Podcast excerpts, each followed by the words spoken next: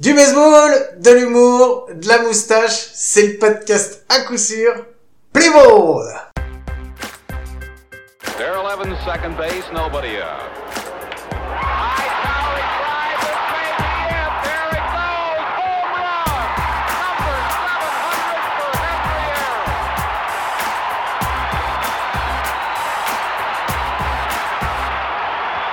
Eh bien bienvenue, bienvenue dans l'épisode numéro 5 de À coup sûr. Donc euh, je suis Guillaume, euh, bonjour à tous. Avec moi comme chaque semaine euh, pour euh, animer ce podcast, c'est Mike. Salut Mike Salut Guillaume, salut à tous. Encore bien content de pouvoir en refaire un avec vous. Ouais, salut à tous. Bon, bah ça va, on est en forme. T'es en forme Mike? Toujours ensemble. Bon, bah c'est cool. Alors, première question avant de commencer. Est-ce que t'as reconnu ce petit son que je t'ai envoyé, là, le son de l'intro? C'était quoi? C'est marrant, la transition avec le thé en forme, c'est par rapport à des produits illicites que tu me poses le- la question? Par Pas du rapport au- tout. Non, pas du tout, pas du tout. Parce que j'ai cru reconnaître le home run numéro 700 de Monsieur Barry Bonds. Alors C'est alors c'est le home run numéro 700, mais c'est pas Barry Bonds. C'est Alors si c'est pas. Barry Bonds, c'est. Ouais. Ah, tu m'as pas laissé Tu m'as pas Ah ouais, bah non, mais non, mais t'as donné ta Je l'avais T'es un enfoiré Bon, en même temps, il y en a que 3 qui ont fait des 700, Bah oui. franchement. Ah oui, et l'autre- je crois qu'il n'y avait pas la radio. Ouais, c'était celui de Hank Aaron. Et euh, franchement, c'était trop cool. J'aime bien. euh, J'adore ce joueur. Je trouve qu'il a, il avait, il avait un bâton absolument fabuleux. C'est. euh, Et bah tu sais quoi, on en a parlé sur les sur les sur les réseaux, on a parlé sur les réseaux aujourd'hui. Il y a eu plusieurs échanges parce que justement on dit que c'est un des mecs qui est le plus- les plus sous cotés parmi les GOAT et qui est quand même très rarement euh, cité. Et d'ailleurs euh, Gaëtan, notre ami Gaëtan, on a fait euh, un podcast sur le culture baseball en parlant de en 40. Oui, je l'ai écouté. euh, je l'ai écouté. J'ai bien aimé. C'est, euh, c'était, euh, c'est, il y avait, c'est un petit peu long. C'est un peu long. Il faut avoir le temps pour l'écouter. Déjà que nous, on s'est fait savater quand on a fait un épisode de 50 minutes. Alors je Ouais, te pas sur les deux heures. Bon, allez, on va passer aux news.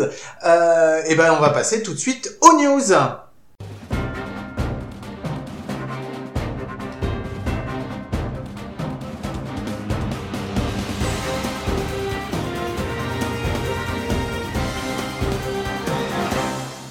This is the news.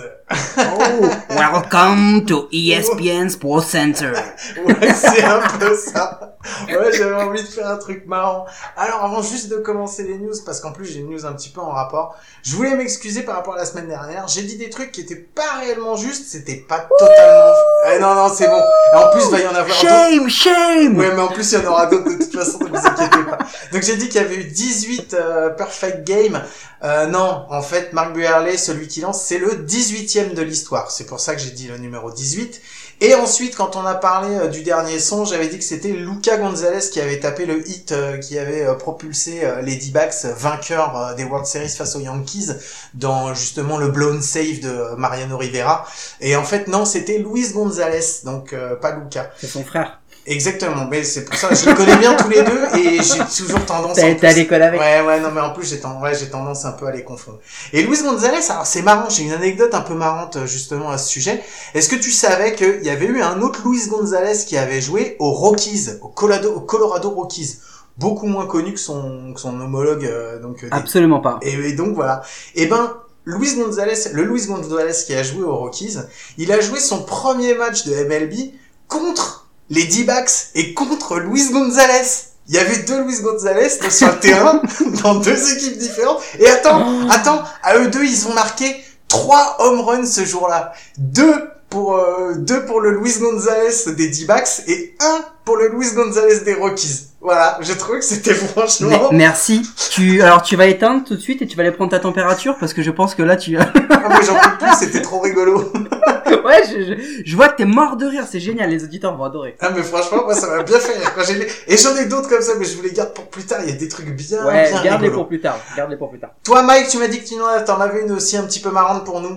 Alors moi j'en, j'en bah marrante non, elle est, elle est quand même assez sérieuse, tu sais, euh, parce qu'on est dans un dans une période assez compliquée, c'est un peu la solidarité, tu sais, tout le monde veut aider tout le monde, etc.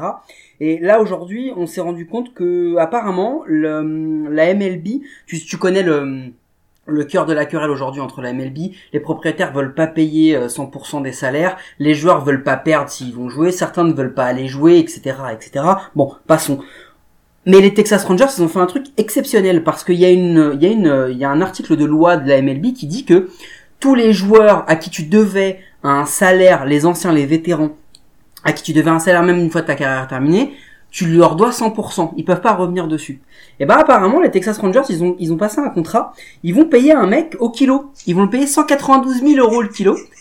Euh, il s'appelle, euh, il sera, il sera pardon, le joueur le mieux payé de la MLB puisque euh, le salaire le plus haut, je crois que c'est Mike Trout et il doit avoisiner les 40 millions et la loi fait qu'ils vont pouvoir ne les payer que à sa hauteur de 50%, donc à peu près un petit peu moins de 20 millions. Ce gars-là, il va, il va être payé 24 millions, soit 192 000 euros le kilo. Monsieur Prince Fielder va être payé 192 000 euros la livre, le Et- kilo. Allez, Et voilà. allez la. Le- Eh, ça fait quand même cher le bourrelet, non? Ouais, ouais, mais enfin, en même temps, c'est lui qui nous a fait le plus rire, donc euh, le jour où la Terre a tremblé à Boston, donc, euh, donc voilà, je pense qu'il mérite bien. Rien que pour ça, il Et- le mérite.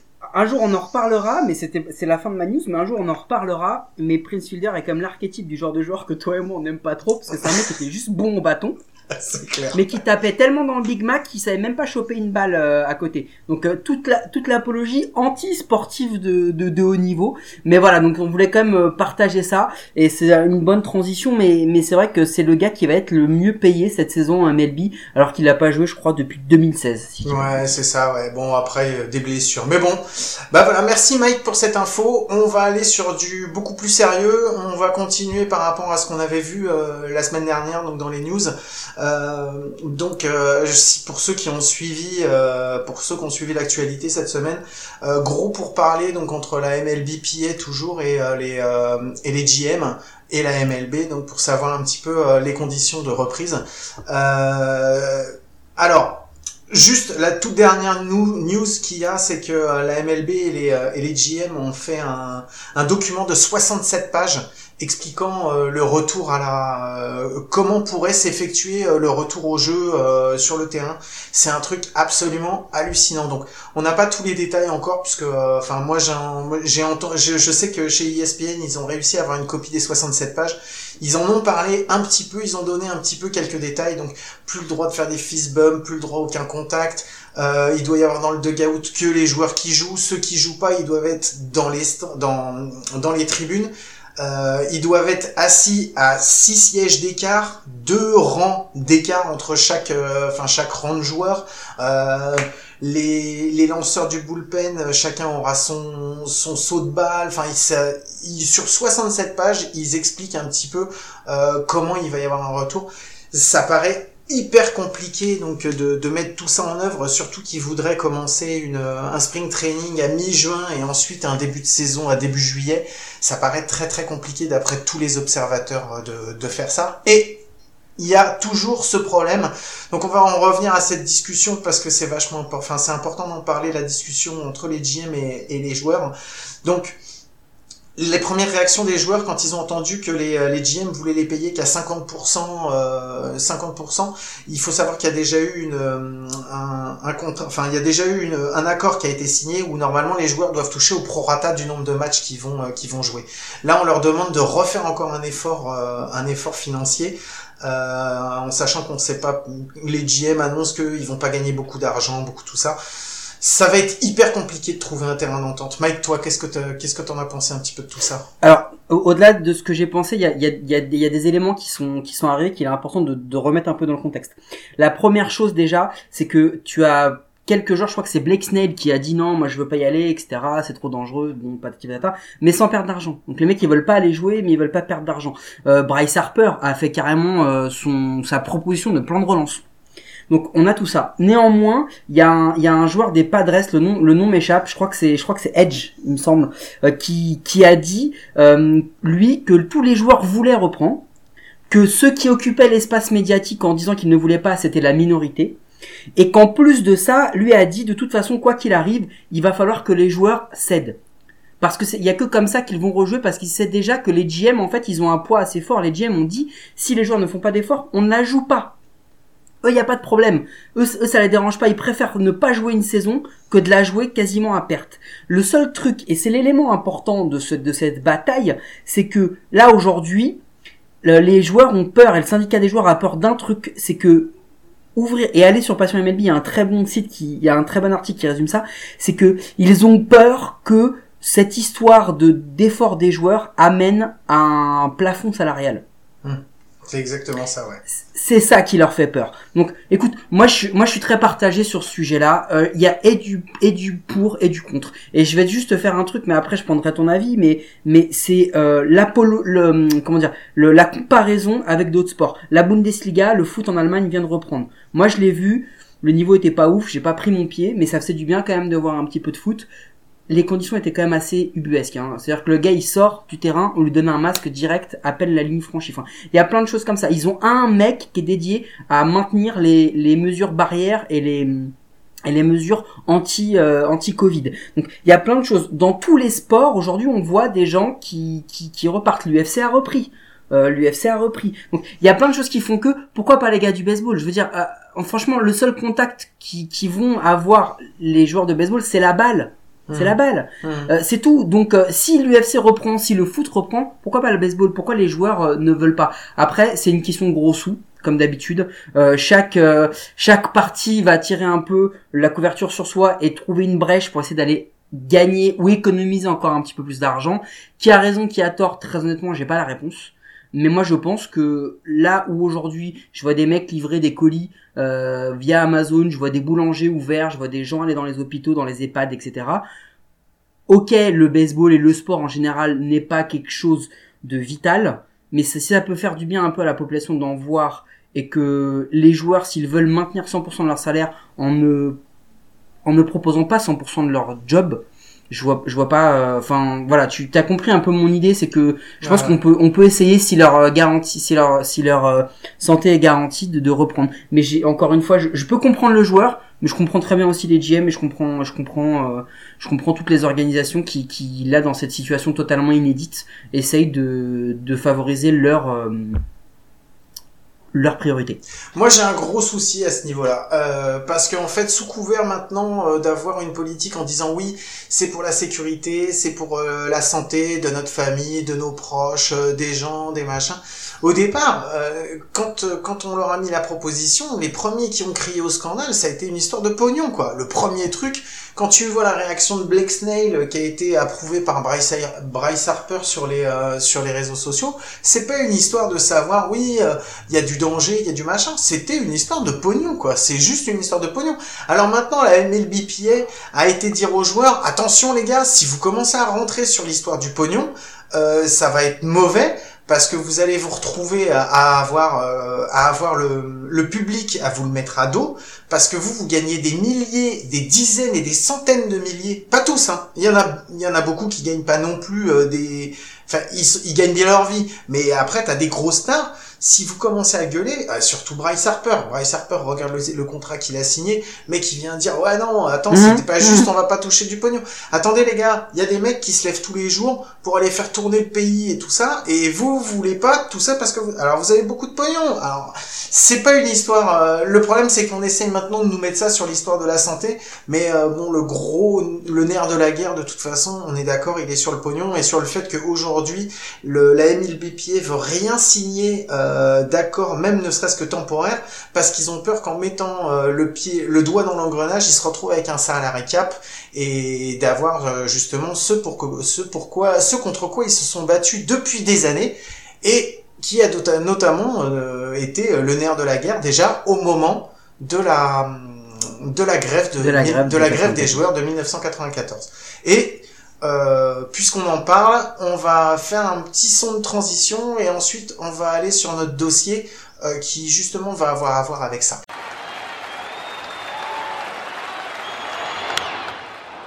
That ball hit deep into left center field. Wise back, back. Makes the catch! What a play! Wise makes the catch! What a play by Wise! Mercy! A great catch by Dwayne Wise! What a play by Wise J'ai toujours rêvé de commenter un truc comme ça, mon gars, t'imagines ou pas? Ouais. Merci C'est toujours le truc... And desire Ah. C'est vraiment le truc qu'on a toujours rêvé de, de commenter. Tu sais quoi? Je vais plus vite que toi.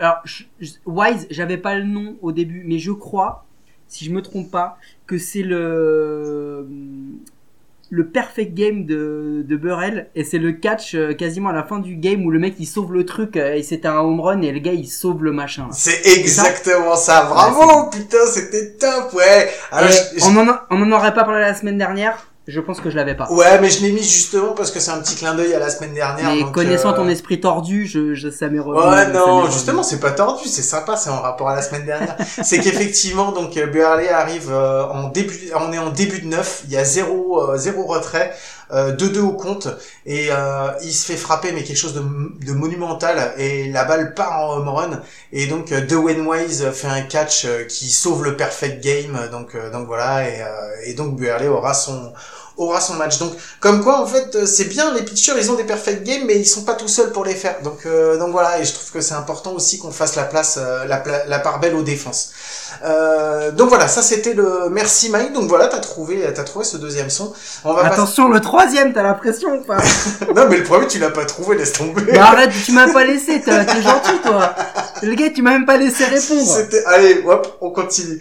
Ok, donc on va passer euh, sur notre sujet, euh, le sujet donc un petit peu, euh, un petit peu pro, un, peu plus en profondeur. Sujet du passé, on va revenir sur la grève de 1994, la grève des joueurs de 94, qui a arrêté la saison euh, avant la, avant la, bah, avant la fin de saison de 94. Il n'y a pas eu de post-season, il n'y a pas eu de World Series, et ça nous a donné aussi une saison euh, 1995. euh, euh, non pas à 162 matchs, mais à 144. Euh, eh ben écoute, bizarrement, bizarrement, le nerf de la guerre encore sur cette histoire, c'était encore du pognon.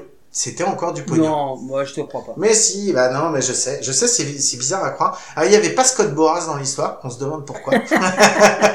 Je mais suis sûr, il était là derrière, caché. ah, mais par contre, il a toujours des histoires à raconter quand tu parles de pognon. Généralement, normalement, il est pas loin.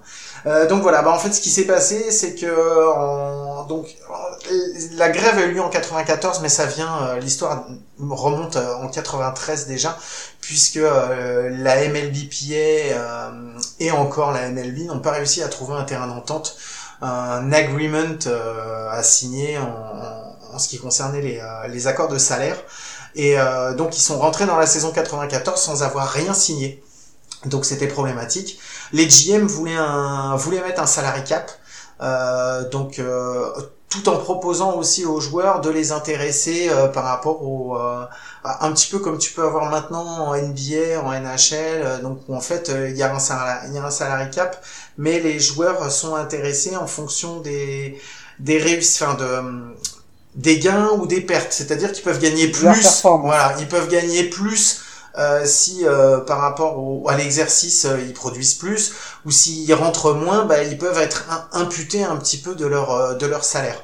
Et euh, les, la MLBPA se refuse depuis des années, des années à faire ça. Ils sont allés au bras de fer avec les GM et euh, les GM ont voulu imposer un salary cap quand même. Donc euh, les joueurs en 94, en août 94, ont dit ok, bah puisque c'est comme ça, bah nous on fait la grève.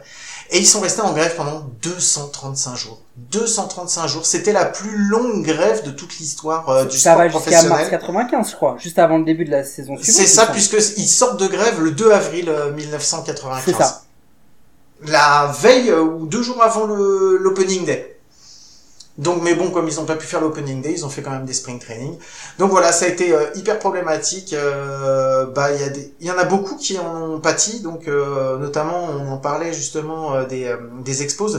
Les expos, ça a été euh, leur saison où ils auraient pu, ils auraient pu faire quelque chose. Ils étaient, ils étaient quand même à plus de 70 victoires pour 40 défaites. Donc, donc voilà, bah, c'est. Mais je te coupe avant juste qu'on parle des expos. Il y a, y a un truc qui était important aussi dans cette histoire de grève, c'est que la, la MLB. Alors déjà, il y a deux choses. La première, c'est que le sportif de haut niveau est un des rares jobs où on paye sur du potentiel.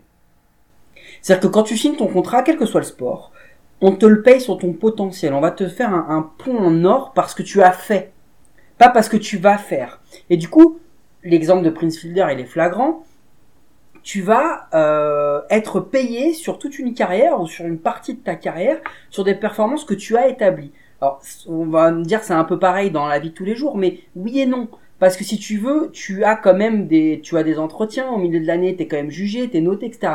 Le joueur de haut niveau, à part le cutter ou le trader, tu peux rien faire de plus. Donc le gars, il va, il va être là, il va vivoter. On a des exemples de joueurs qui restent et qui défoncent des, des bilans d'exploitation de, de clubs dans, dans différents sports parce qu'ils ont été payés sur leur nom ou sur leur performance passée. Donc je comprends les propriétaires, mais je comprends aussi la MLBPA sur cette grève-là parce que du coup, ça a amené ce truc-là. Et en fait, ce qui a aussi été un des, une des bascules vers l'arrêt de la grève et vers une entente, c'est que la MLB a pris un risque avec les joueurs de remplacement, les replacement players. Mhm. Ils ont engagé dans plusieurs équipes des joueurs qui, par la suite, n'ont quasiment pas fait la MLB, n'ont pas atteint les majors. Donc en fait, ils ont pris des, des joueurs un peu de seconde zone en se disant, allez, on va leur mettre l'uniforme, on va les mettre dans les stades et ça va avoir le même effet. Pas du tout. Gros bide. Et c'est ce qui fait que du coup, bah, la MLB s'est dit, bon, bah, c'est un mauvais choix. Et ils ont fini par donner euh, accord là. Et effectivement, après, je reviens sur ce que tu disais. Les expos, à ce moment-là, sont, pour les bookies, parmi le top 3 des favoris au World Series.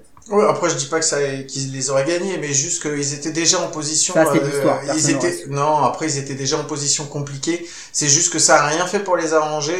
Et sur l'année 95, euh, c'est la débandade. Ils ont plus de pognon, ils sont obligés de faire partir. Ils font partir leurs meilleurs joueurs. Euh, je vais pas vous citer la liste, mais euh, il y a juste Larry Walker. euh, oui. Mais si tu veux, j'ai fait un petit bilan, je me suis amusé à faire des comptes parce que j'ai que ça à faire.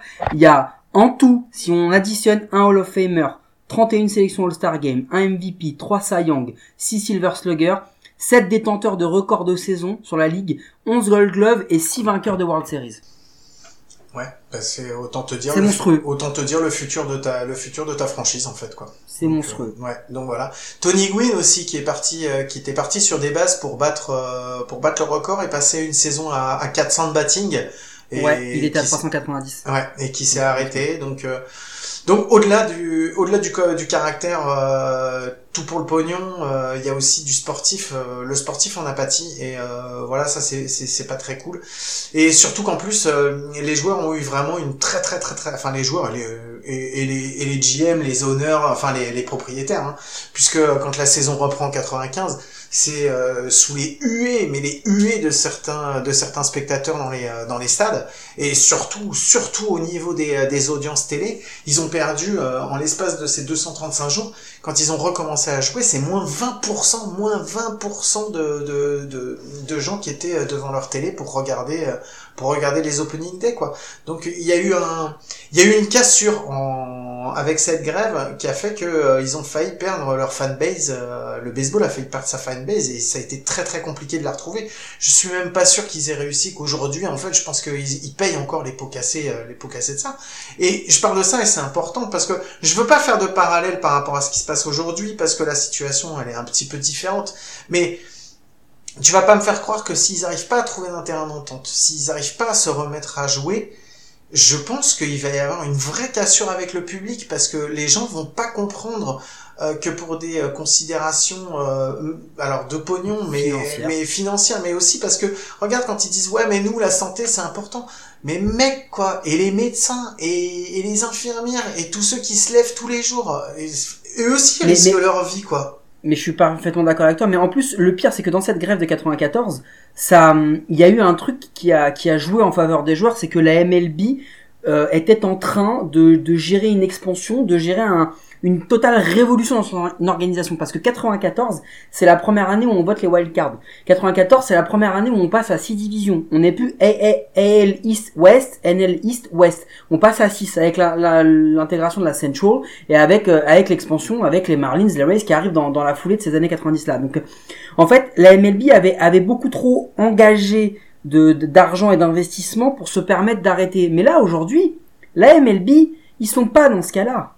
Parce que les, les ils ont fait leur, ils ont fait leur compte. Est-ce que c'est du bluff ou pas? On ne sait pas. Mais on revient à la première news, mais on a un peu évoqué cette, cette grève, mais c'est-à-dire que là aujourd'hui, les mecs ils préfèrent, ils préfèrent ne pas jouer. Ils préfèrent carrément ne pas jouer. Je crois qu'il y a un, il y a un chiffre qui est sorti, je vais dire des bêtises sur le chiffre, donc je voudrais pas trop m'engager, mais je crois qu'ils perdraient plus de 600 000 dollars, je crois, euh, chaque franchise en termes de, billetterie, match, un truc dans genre. match, ouais, ils, Par annoncent, match. ils annoncent ouais, ouais Non, ils- 600 000 par match.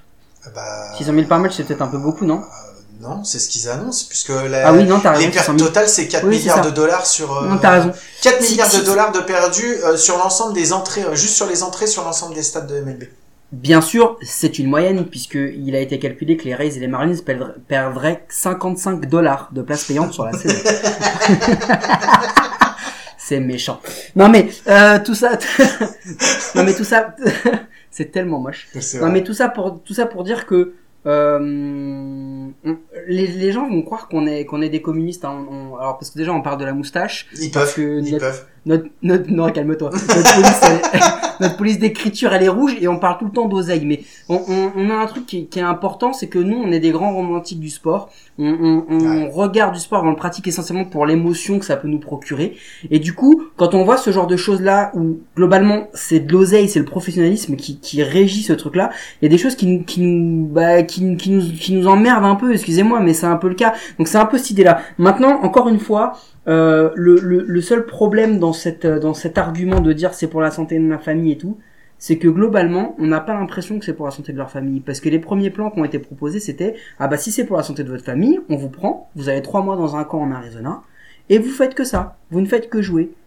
Ouais, mais on va être loin de nos familles. Ouais, enfin mec, quand t'es on the road toute l'année, euh, à, à aller au bout des États-Unis pour faire des matchs et des, et des, et des road trips, ça te dérange pas. Donc je sais pas, je, je sais pas trop. J'ai pas, j'ai pas. Franchement, je suis pas à la place des joueurs. Et Dieu sait que j'en ai le potentiel, mais je, je, oui, je sais. Je, je, je sais, je sais pas trop où me placer, mais, mais je, je, je pense qu'il y a du vrai dans les deux. Il y a du vrai dans les deux, mais il y a un moment, euh, il va falloir que tout le monde euh, se retrousse les manches et, et y aille quoi. Moi, ce qui, moi, j'ai, moi, je me placerai pas parce que, euh, parce que je veux pas euh, être, euh, être euh, d'un côté ou d'un autre. Comme on dit, comme on disait la dernière fois, euh, personne n'est tout blanc, personne n'est tout noir et il y a beaucoup de nuances de gris. Moi, ce qui me fait surtout peur, c'est que voilà, si ça joue pas, c'est, euh, c'est surtout le, le, bah, l'image que va laisser le baseball euh, si, si, s'il y a rien qui est joué. Et ça, ça va me faire mal, quoi. C'est juste, juste ça, quoi. C'est, c'est mon sport et qu'on va en prendre. Enfin voilà, ça va être, c'est pas une belle image, quoi. Donc voilà, c'était, c'était juste ça. Et puis je trouve que le parallèle, effectivement, avec la grève de 94, c'était, c'était important de le faire à ce, à ce moment-là. Et, et, et juste pour finir ce truc-là, je répète que dans les autres sports, il y a des sports qui sont vraiment beaucoup plus des sports de contact, où ça a, commencé à reprendre et où ça va reprendre. La NBA, les mecs commencent à se réentraîner. Et on parle d'une saison qui a été interrompue. Là, on peut recommencer une saison, on peut être le premier sport majeur américain à reprendre. Ils le font en Corée. Pourquoi est-ce que en MLB, on n'est pas capable de le faire? Enfin bon. Bon, on va passer à nos petites après ça, après cette, cet épisode un peu triste, on va passer à nos petites conneries un peu plus euh, un peu plus joyeuses. Euh, moi, je voulais te raconter un truc, Mike, et puis après je te poserai euh, je te poserai une petite question. Euh, moi, je voulais te je voulais te raconter euh, un rapport que j'ai eu euh, à ma façon de, de, de vivre le baseball. Alors, on, le baseball, ça peut se vivre de différentes façons. Aller voir les matchs, euh, les, les voir avec des copains, tout seul, à la télé et tout ça. Et en fait, euh, je me suis retrouvé un jour pour, euh, pour le boulot pendant deux mois au Mexique. Et euh, au Mexique, j'avais la télé, mais j'avais aucune chaîne qui passait du baseball. Et euh, je me suis retrouvé à suivre les Padres parce que j'étais à Ensenada, donc euh, Ensenada qui est au sud de Tijuana, donc euh, Ensenada, Ouais. Tijuana qui a, la- Qui a vraiment- une demi-heure de San Diego. c'est ça. Et donc euh, à la radio sur les euh, sur les ondes courtes, euh, enfin sur les ondes longues, ce que je retrouve, ce que je recevais, c'était euh, c'était les Padres. Et donc pendant deux mois, j'ai suivi les matchs des Padres à la radio. Euh, le soir quand je rentrais du boulot et tout ça. Et euh, alors les américains eux ont l'habitude de suivre un petit peu comme ça. Pour nous français c'est vachement particulier parce que moi le moi déjà j'ai un rapport j'ai commencé à voir le baseball euh, à, à la télé euh, enfin fallait que tu te lèves tôt pour en voir. Euh, c'était surtout des Mm. gens qui revenaient de l'étranger avec des cassettes qui pouvaient te les passer comme ça ou alors sinon à moins d'être abonné au câble ou au satellite mais de payer un abonnement et tout moi j'avais pas ça. Donc on voyait pas beaucoup de baseball. Et je suis allé au enfin sur le continent du baseball et j'en voyais pas non plus quoi. Et donc je l'écoutais à la radio. Et c'était euh, hyper particulier euh, ce, ce rapport que j'avais. Donc euh, donc voilà avec les Padres. Et euh, et toi je voulais savoir un petit peu quelle, était, quelle avait été la façon la plus bizarre que tu avais eu euh, s'il y en avait une de suivre un match et ensuite quelle est euh, la façon dont tu préfères le, le regarder en fait si tu veux? Donc est-ce qu'il y a une façon que tu préfères? Alors déjà, la première chose, et c'est un point important, quand un gars te parle d'ondes longues et d'ondes courtes, tu vois effectivement qu'il est pas né dans les années 90. Ça, c'est le premier point, et il est important. Non mais mec, c'était que- même pas en FM, c'est pour ça que je le dis, c'est parce que c'était même pas en FM. C'est bien ce que je voulais dis, le mec, a, le mec a envoyé des, des télégrammes. Donc, euh, tout ça, c'était la, la première chose. La deuxième chose, c'est que moi, le, ce que tu racontes là, j'ai euh, suivi beaucoup, beaucoup, parce que bon, bah, euh, français d'origine portugaise, j'ai beaucoup suivi le foot. Et moi, je suivais à l'époque, dans les années 90, le multiplex. Tu sais, c'était Mhm. tous les matchs en même temps et tout, Eugène Sacomano. Donc, quand euh, j'ai commencé à m'intéresser au baseball, que j'étais pas encore euh, assez euh, assez ouf pour lâcher plus de 100 balles pour euh, avoir la MLB at bat, j'écoutais à la radio. Puisque quand tu as ton compte MLB at bat, la radio elle est gratuite. Mhm. Donc j'écoutais les matchs des Cardinals à la radio. Mais le truc le plus fou que j'ai fait, c'est euh, ne pas pouvoir regarder mon match, ne pas pouvoir l'écouter, mais je le suivais en live texte. J'ai suivi des matchs des Cardinals en live texte. Attends, que- oui, alors juste coupe parce que je l'ai fait, tu sais, sur l'appli, euh, sur l'appli ABLB Bat. Tu peux Ouais, avoir ouais. le feedback comme ça, et où en fait Ah non, tu mais vois, t'as le faux joueur qui est comme ça, Non, et non, tu non, moi, et t'attends pendant deux minutes qu'il y ait une Alors, balle qui arrive pour savoir si elle est bonne Voilà. ou si elle est ça, fausse. ça, je, ça, je l'ai fait. Et tu sais que t'actualises toutes les deux secondes. Ouais. Et en fait, tu as, tu as ce stress assez incroyable parce que quand ta balle est bleue, c'est Mm. qu'il y a un run Ouais. ou un hit. Et donc quand c'est contre toi, que tu vois la balle bleue, là tu fais oh shit. Ouais, c'est clair. Est-ce que c'est juste un hit ou est-ce que c'est quelque chose d'autre? Ouais, je sais. Donc ça c'est la manière la plus bizarre que j'ai, je pense, j'ai pu euh, suivre et qui m'arrive hein, encore de le suivre hein, parce que des fois t'es en- famille, t'es en soirée et t'as pas le choix et ton match t'as envie de le voir et tu sais que le lendemain tu pourras pas voir le replay donc tu le suis comme ça et bah tu le suis avec le MLB euh, le MLB at bat et voilà c'est un peu c'est un peu le dire après la, la meilleure façon écoute j'ai écouté ça il y a il y a deux ans euh, le live parce que j'ai eu la chance euh, bon j'ai été euh, j'étais à San Francisco donc j'ai vu un match des Giants j'ai pas pu voir un match des Dodgers à regret, euh, ni un match des Padres à regret, euh, ni des A's, mais bon voilà, parce que j'ai pas eu le temps, j'ai j'ai pu faire que, euh, que le match des Giants. En live aux États-Unis, c'est quand même assez génial, je l'avais raconté. Maintenant, euh, globalement, ici, c'est le match, euh, c'est le match en direct, et tant qu'à faire avec euh, avec au moins un ou deux potes euh, pour euh, pour pouvoir euh, qui comprennent le jeu Mhm. pour pouvoir regarder ça. Parce que c'est là où c'est là où c'est c'est vraiment cool. Euh, mais ouais il y, a, y a rien de mieux que y a rien de mieux que le live avec les pauses euh, à 3 heures du matin où où tu fais un effort surhumain pour rester éveillé euh, généralement tu vas pisser même si t'as pas envie pour pouvoir euh, passer ce petit écran bleu avant que ça ne redevienne le jeu Ouais, mais moi c'est un peu pareil. C'est euh, ma façon. Je le regarde très souvent tout seul parce que bah voilà, en même temps c'est en pleine nuit. euh, T'as pas toujours quelqu'un à côté de toi. C'est vrai que j'avoue, euh, j'aime beaucoup le regarder avec euh, avec ouais, on va dire avec une personne ou deux personnes qui connaissent. Pas avec c'est ça faut que Non, pas plus, parce qu'après, quand ça commence à être plus, ça finit par parler dans tous les sens. Tu suis pas réellement le jeu, t'es en plus en train de discuter, des trucs comme ça. Donc j'avoue, quoi, avec euh, une ou deux personnes, euh, une ou deux personnes qui connaissent et où tu regardes, c'est assez sympa. Mais j'ai fait découvrir des matchs à mes frères qui connaissaient pas, donc je suis revenu sur des, des gros matchs, euh, des matchs de post-season, de World Series, de Wild Card. Euh, qui donc que eux ont jamais vu donc ils le découvraient. Et c'était aussi super sympa de, de, de faire partager un petit peu euh, un petit peu ça comme ça. Bon, et eh ben écoute, voilà. T'avais autre chose pour nous, Mike, ou on s'arrête là?